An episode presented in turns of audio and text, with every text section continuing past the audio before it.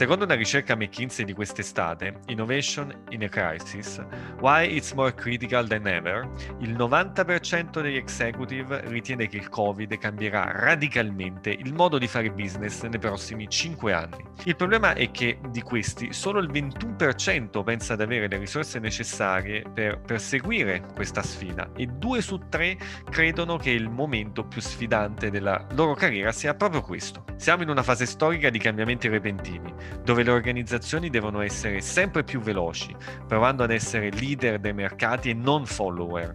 E la domanda è come si fa questo se non attraverso l'innovazione. Unlock Yourself, il podcast su coaching e formazione che accelera la crescita professionale e organizzativa. Benvenuti a tutti in Unlock Yourself. Io sono il vostro host Luigi e questo è il podcast di Bonsei sulla crescita personale e organizzativa. Oggi rifletteremo insieme sull'innovazione nelle organizzazioni, ovvero perché è sempre più importante essere continuamente innovativi in termini di processo. Lo faremo a sorpresa con il co-founder di Bonsei, Rullo di Tamburi o Saracino che pensate un po' nelle ricerche su Google come parole a chiave ha superato ormai Renato Carosone, cioè nel senso che grazie a questo podcast le persone quando digitano su Google Saracino si riferiscono più a lui che alla celebre canzone. Man- buongiorno a tutti, manca solo che tra un po' inizieremo con quella canzone per uh, lanciarmi. arriveremo, ci arriveremo, ci arriveremo presto, Saracino. Tra l'altro, Marco, parto appunto con, eh, già con una domanda per entrare subito nel tema. Nell'introduzione noi abbiamo detto perché è sempre importante generare innovazioni in azienda, anche a fronte di questo grande scenario dovuto al Covid. Ma quali sono i trend emergenti in questo scenario? Allora, mh, mm, quali sono un po' i trend emergenti? Tu prima nell'introduzione facevi riferimento alla ricerca McKinsey no, di giugno 2020, quindi in pieno scenario Covid, Innovation in a Crisis. Esatto. questa ricerca sottolinea alcuni trend, che sono il cambiamento dei modelli di vendita verso forme digitali, stiamo sperimentando tutti. Chi, uh, chi, di noi non ha fatto un acquisto, quantomeno non ha iniziato ad acquistare anche durante, questo, durante questo, di quest'anno, sostanzialmente nel 2020. Uh, eh, la necessità invece di nuove offerte. Quindi abbiamo visto come si, davvero ci andando, stiamo andando sempre di più verso nuovi ambiti di mercato, quindi nuove offerte che fino a, 20, a neanche fino a qualche anno fa non esistevano. Pensate solo al tema di Netflix. Il cambiamento del comportamento dei consumatori. Anche qui l'abbiamo visto quest'anno tutti, moltissimi di noi hanno scoperto Zoom o altre piattaforme, cosa che prima non facevano. E questo sta comportando sempre di più dei grandi flussi, ci dice, um, come dire, ci dice la ricerca, di flussi di competitor da industries differenti. Ormai tutti i mercati, tutte le aziende hanno pure di Amazon, in qualunque mercato, perché eh, ogni tanto esce una notizia che Amazon sta per entrare in quel business. Ecco, mh, mhmm, capite bene quanto davvero questa cosa impatti sostanzialmente gli scenari organizzativi organizzativi. Tra l'altro, Saracino di recente ho letto anche farmaci, quindi anche, sì, anche lì stanno, stanno, entrando. Quindi tu dici, Ti parlo del mondo del banking, dell'insurance, del, del farmaco, assolutamente. Insomma, sono tutti, tutti che hanno paura che, che, il mitico Jeff gli entri, gli entri nel giardino. Insomma. Lasso via tutto.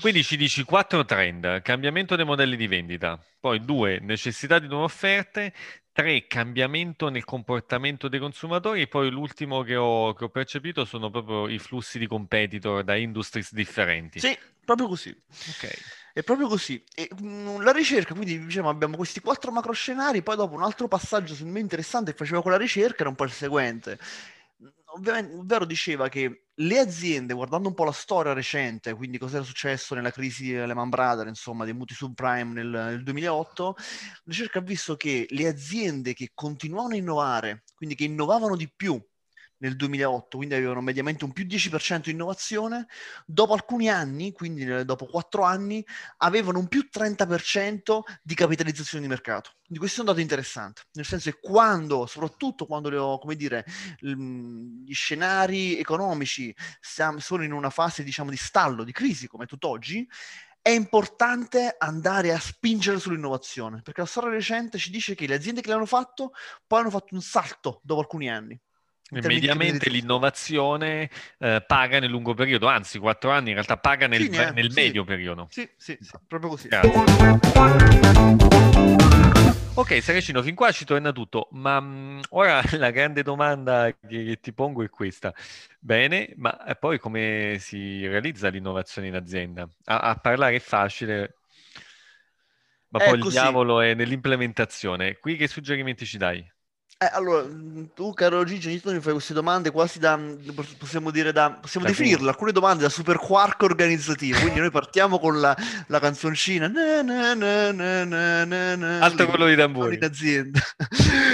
Allora, l'uno di tamburi, pam, pam, pam, pam, per fare innovazione devi, no, non lo, non lo so, non, stiamo, non sto scherzando, non, non vi è una formula magica, anzi, e ora qui, come dire, c'è anche una grande incomprensione rispetto a come portare avanti l'innovazione. Ecco ora tutti che abbandonano la puntata. No, no, iniziamo col dire che l'innovazione per certi aspetti è sempre un derivato di qualcosa, un prodotto. Eh, quando ad esempio sento dire manager dobbiamo essere più innovativi, a me personalmente come, come dire, vengono i brividi, nel senso perché l'innovazione è sempre una variabile dipendente, non è un qualcosa che possiamo mettere in campo dall'oggi al domani, ma deriva da un cocktail di alcuni elementi. Ok? E questi elementi un po' la letteratura ci dice che sono la tolleranza al fallimento, la volontà sperimentare, la sicurezza psicologica, stare in un ambiente dove siamo sicuri di quello che facciamo, siamo, siamo in un ambiente, diciamo, sempre di, come dire, una zona, in una zona di comfort per certi aspetti, l'alta collaborazione, e il fatto che non, so- non sono presenti grandi livelli gerarchici. Questi sono un po', diciamo, gli elementi che per certi aspetti ehm, la letteratura ci dice che eh, sono fondamentali per produrre innovazione. Ma attenzione, perché qui c'è una grande incomprensione, nel senso che non sono gli unici. Ok, grazie, grazie Saracino, mi piace molto ehm, diciamo, la lista di ingredienti che ci hai fatto, tra l'altro mi ci ritrovo, Eh, faccio proprio un esempio al volo sul, sul tema anche della gerarchia e sull'idea no, che eh, spesso l'innovazione tu la cali dall'alto, no? E- ma spesso invece è un prodotto, un semilavorato dal basso che poi va anche ascoltato. Eh, mi immagino quel lavoratore che anni fa, decenni fa, magari di Ikea, eh, vedendo il proprio cliente con difficoltà mettere il mobile dentro la macchina, probabilmente gli è venuto l'idea di levare le gambe al tavolo per, per stoccarlo meglio nel portabagagli del cliente e lì sicuramente c'è stata anche tutta una scala gerarchica che probabilmente gli ha dato, gli ha dato ascolto. Quindi tu dici dobbiamo operare sugli elementi facilitanti l'innovazione che poi l'innovazione arriverà, mi sembra di capire. Abbiamo bisogno di, di altro quindi poi per, per innovare perché dicevi che non finisce qui. Eh sì, perché abbiamo bisogno di altro, nel senso che questi elementi che ti ho citato sono un po' come dire da mm, elementi di base, nel senso che ora se li chiedo a, dire, a, a un bambino, guarda, cosa dobbiamo fare per innovare, mi risponde anche lui. Do- c'è bisogno di altro, nel senso che secondo anche alcune ricerche, mh, cito ad esempio una di Harvard Business Review, dice che sostanzialmente per, dobbiamo associare a questi elementi abbastanza basilari altri un po', come possiamo dire, controintuitivi per certi aspetti. Eh, un po' controintuitivi, nel senso che quando noi, infatti, Luigi, tu lo, sai bene, quando noi con Bonsei andiamo a fare, ad esempio, attività progettuali formative nelle organizzazioni, quindi per sviluppare dei mindset innovativi, prendiamo questi elementi, insomma, di cui abbiamo parlato ora, e li andiamo sempre ad associare ad altri elementi che sono non così intuitivi, un- come dire, non così mh, eh, lineari per certi aspetti. Partiamo dal primo per farci, per farci capire, no? Vi dicevo la tolleranza del fallimento. Sì, è importante, ma deve essere associata a un'intolleranza per la mancata performance. Nel senso che possiamo tollerare, mh, uh, come dire, possiamo tollerare i fallimenti, ma non competenze tecniche mediocri, cattive abitudini di lavoro o un livello manageriale basso. Ad esempio, tutti sappiamo con quanta facilità Steve Jobs licenziasse chi non riteneva all'altezza del compito e lo stesso faceva Marchionne nella grande, dire, nel suo grande percorso di ri- rivalutazione della Fiat tutti ok, diciamo, in Google è un'azienda molto friendly, con una cultura organizzativa molto employee friendly, ma il tema è che per diventare un dipendente di Google non è mica banale. Oppure in Pixar, abbiamo, molti conoscono, come dire, la, mh, il passaggio che ha fatto Pixar nell'andare a diventare un'azienda di animazione davvero la, la più importante nel mondo, però noi sappiamo che nei film che abbiamo visto e che ammiriamo di Pixar, in quei film, se un direttore, diciamo, di quei film non viene ritenuto all'altezza, viene eh, licenziato risultato all'istante, durante il film. Quindi è importante comprendere questo elemento, tolleranza al fallimento, ma intolleranza per la mancata performance. Questo concetto è molto importante in quanto bisogna essere in grado di scindere il risultato appunto dalle performance, in quanto chiaramente il risultato può dipendere da variabili che possiamo non controllare, invece la performance dipende da noi, dipende dalle persone, pertanto per innovare dobbiamo puntare sempre ad alti livelli di performance. È chiaro che, come dire, in quanto mh, per innovare abbiamo bisogno di capacità, motivazioni molto elevate, in quanto spesso Luigi tu lo sai bene, non sappiamo quello di cui abbiamo bisogno quando dobbiamo affacciarci verso l'innovazione e quindi dobbiamo continuare ad apprendere lungo l'execution dei nostri processi. Mm, una cosa è saper bene il mio compito qual è, altro invece è andare a esplorare dei, dei, diciamo, degli scenari nuovi, quindi io devo stare sempre al massimo della mia performance. Quindi come, come porto questo? Avendo delle conoscenze, una motivazione sempre elevate, sempre elevate. Anche qui abbattiamo un cliché, si dice tanto il tema dei fall- uh, come dire, di apprendere dai fallimenti. Sì, i fallimenti, produ- però, i fallimenti produttivi, perché è da lì che, come dire, traiamo apprendimento. Non è che tutti i fallimenti sono, sono a valore. Quindi dov- dovremmo un po' abbattere quel famoso cliché celebrare i fallimenti verso una più opportuna locuzione, mi viene da dire, celebriamo gli apprendimenti che traiamo dai fallimenti. Mi, mi torna, mi torna Saracino. Eh, mi torna anche che potremmo definire, se me lo passi, eh, come KPI per misurare l'innovazione proprio l'apprendimento attraverso il fallimento. Eh E sì. qui co- quando un po' mi, mi lanciavi la palla chiamandomi, un po' anche, mi sono ritrovato anche nel nostro percorso, eh, nel senso che nello sviluppo, ad esempio, della piattaforma di, di learning e di coaching a distanza di Bonsai, quante volte, ad esempio, abbiamo preso una strada per poi eh, riconoscerla come non quella più adeguata e quindi cercare di migliorare continuamente, È migliorare continuamente. E poi, tra l'altro, magari anche lato, la- lato cliente, eh, io preferirei avere a che fare con qualcuno che mi dica, guarda, il mio processo magari ha fallito cento volte, ma tutte le volte ha contribuito questo fallimento a rendere adesso il modello, la mia piattaforma un po' meglio, no? Sì. Eh, piuttosto che, guarda, la mia piattaforma funziona perfettamente, fin dall'inizio, dagli ultimi, negli ultimi decenni ha sempre funzionato. Ecco, probabilmente preferirei la- il primo, il primo approccio. Ok, continuando la serie, Sareci non mi viene anche da dire che la volontà sperimentare richiede una rigorosa disciplina. Assolutamente sì. Sì, nel senso che le organizzazioni che scelgono poi di attivare delle sperimentazioni scelgono di convivere mh, eh, quotidianamente con l'incertezza, l'ambiguità e mh, forse non pretendono neanche di conoscere tutte le risposte, ma proprio di apprenderle, no? Attraverso un percorso, un cammino, le sperimentazioni, in modo poi eh, di avere tanti insight utili durante questo percorso. E, mh, anche la volontà sperimentare poi non è che vuol dire però lavorare in modo astratto e, cau- e causa- e casuale, un po' come dicevi tu, no? Ma anche i processi di sperimentazione nell'ambito della ricerca poi devono poggiarsi su solide ipotesi, metodologie e tutto questo richiede appunto una forte disciplina. Ehm, una volta, ad esempio, che vengono decisi gli ambiti dove poter sviluppare questi esperimenti, in base, ad esempio, una matrice, no? Banalmente, che analizza il nostro livello di conoscenza di cosa vogliamo sviluppare e come farlo. E qui che dobbiamo fare? E qui eh, probabilmente dobbiamo andare a definire quali sono gli esperimenti da attivare di conseguenza, ehm, e quindi anche in funzione del valore dell'apprendimento che possiamo cogliere da quegli esperimenti. Eh E sì. quindi bisogna definire dei criteri chiari, utili a scegliere o scartare un'idea. Eh, avere, ecco, chiari questi parametri per scartare delle idee è fondamentale, almeno a mio, mio parere, anche nel corso dello sviluppo, ad esempio, in un progetto, eh, perché per essere innovativi non bisogna neanche innamorarsi più di tanto delle idee, no? Tutti sappiamo quanto, quanto in azienda si tende poi ad innamorarsi delle idee, quanto poi sia difficile un po' recidere questo innamoramento, soprattutto poi quando l'amante è qualcuno che è molto in alto sulla scala gerarchica. Ahia. E- Esatto, e qui anche qui la chiarezza dei parametri, ovvero l'essere ancorati ai fatti, è fondamentale poi nella gestione di queste sperimentazioni. Eh, Saracino, abbiamo anche altri controaltari rispetto agli elementi che abbiamo indicato prima. Certo, prima parlavamo di sicurezza psicologica. Questa, eh, sì, deve essere presente, ma richiede una trasparenza totale. Nel senso che se infatti le persone hanno paura di esprimere le critiche ai loro superiori, di dibattere le idee tra di loro, di vivere in situazioni con punti di vista differenti, non potrà mai esserci innovazione. Quindi una delle strade principali dell'innovazione è la libertà di pensiero e soprattutto anche di espressione, perché io posso pensarlo ma avere paura di esprimerlo. Pertanto quindi risulta fondamentale che le aziende siano in grado di creare un ambiente dove le persone si sentono sicure non solo di pensare, ma soprattutto di esprimere le proprie idee ok? Però attenzione, e qui abbiamo il contraltare, che quando, mhmm, come dire, siamo in un posto dove c'è permesso di esprimere in modo pieno le nostre opinioni, anche critiche uh, rispetto a qualcun altro, rispetto a qualche idea, dobbiamo però essere pronti a sapere anche accogliere le critiche che arrivano dagli altri nei nostri confronti.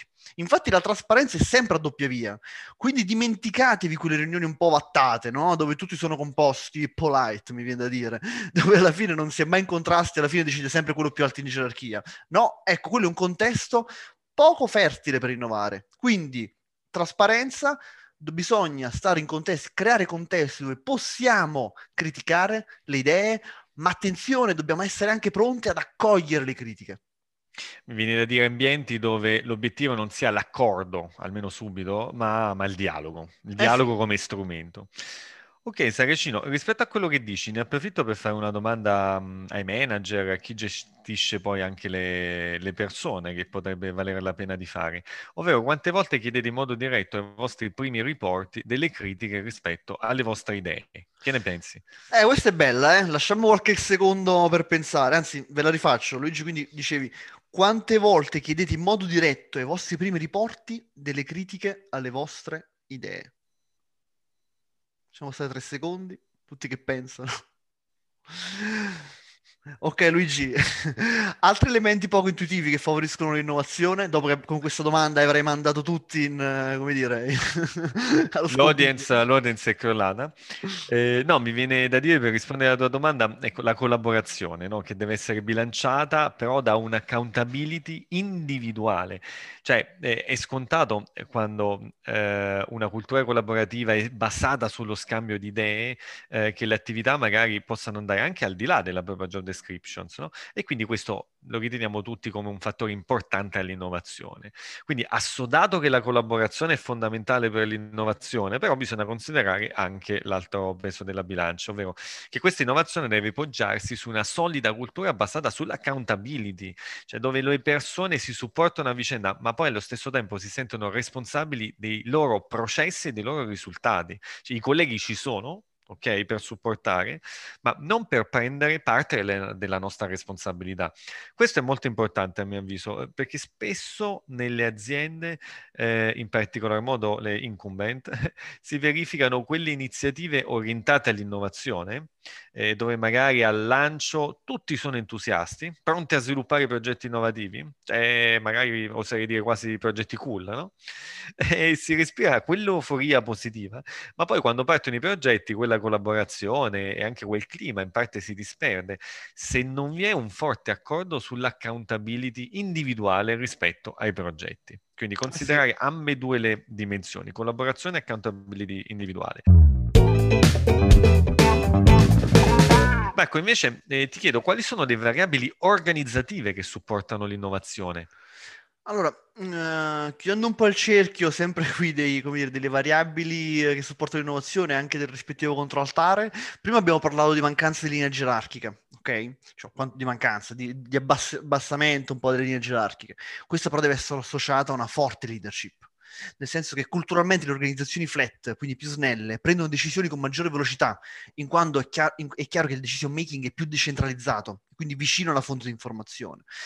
Si tende quindi a, dire, ad avere una sorta di mm, una, possiamo dire proprio una, uno spazio più ampio dove, avere, dove generare idee e dove, viene, dove vengono create le dinamiche di, diciamo, di, sviluppo della conoscenza. E quindi è chiaro che vi hanno un'espertise più ampia di persone rispetto a portare queste idee innovative avanti. Però attenzione, perché ci vuole una grande leadership, nel senso che uh, una minore gerarchia non vuol dire mancanza di leadership, anzi è, nece- è, il contrario, è necessaria una forte leadership in grado di comunicare una vision chiara e di ispirazione.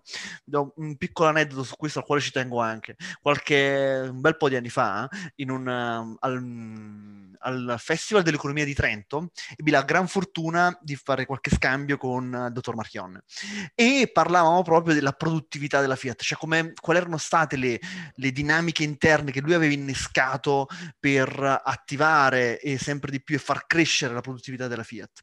Lui mi disse molto semplicemente abbattimento della linea gerarchica quindi aveva portato i processi di decision making molto più nei plant, molto più nelle operation.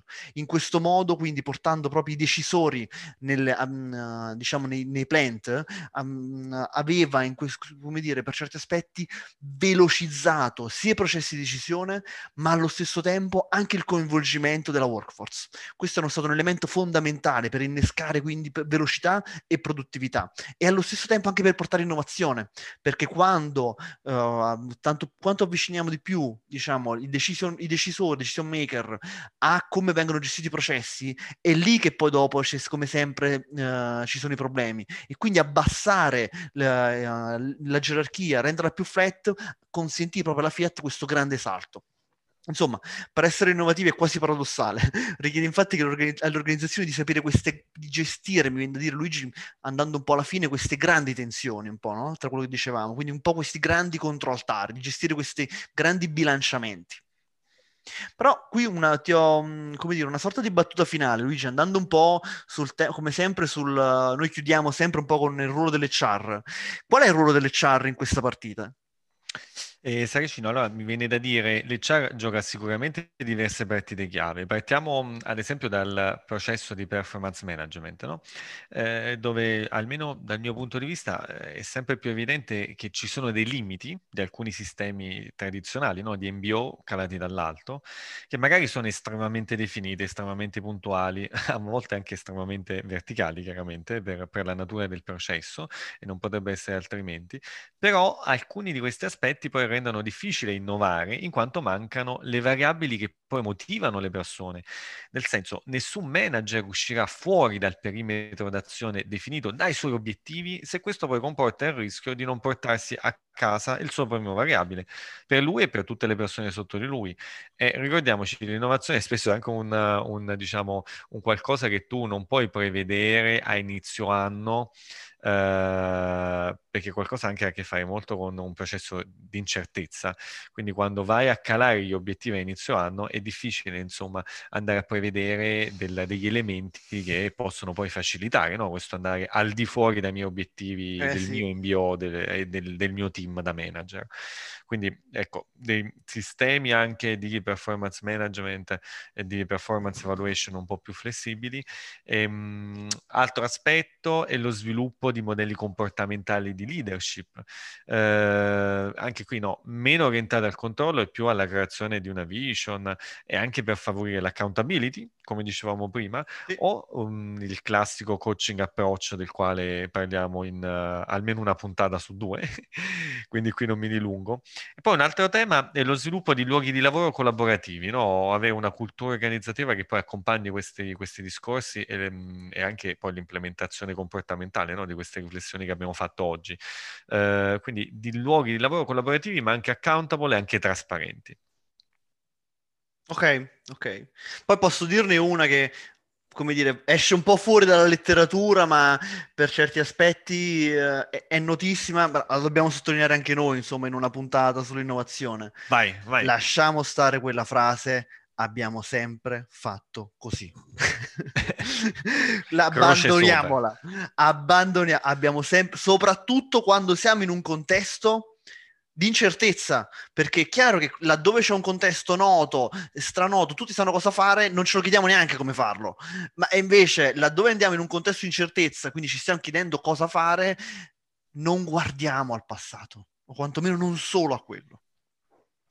Forse innovazione sta riuscendo è proprio fare la guerra a questo approccio. No? Abbiamo sempre fatto, abbiamo fatto sempre così un po' provare a scandinarlo, chiaramente in modo in modo, in modo costruttivo. Il famoso tema della learning, no? Quindi non, io non apprendo in, come si innova, ma intanto devo iniziare a disapprendere come non si innova sostanzialmente. E qui Saracino ti, ti, ti, ti fermo perché sennò la, la, la puntata rischia di decollare e che tutto quello che abbiamo detto fino adesso sia solo la premessa di, di quel che poi facciamo seguire. Vuoi salutare gli ascoltatori? Ciao a tutti, grazie alla prossima puntata. Grazie, grazie anche da parte mia e grazie per averci seguito fin qui. Come al solito scriveteci, seguiteci, commentate, proponeteci temi, fate delle domande, proveremo a rispondervi e soprattutto condividete il podcast con amici, con colleghi e cerchiamo insomma insieme a far cultura nei nostri luoghi di lavoro. Grazie ancora e alla prossima.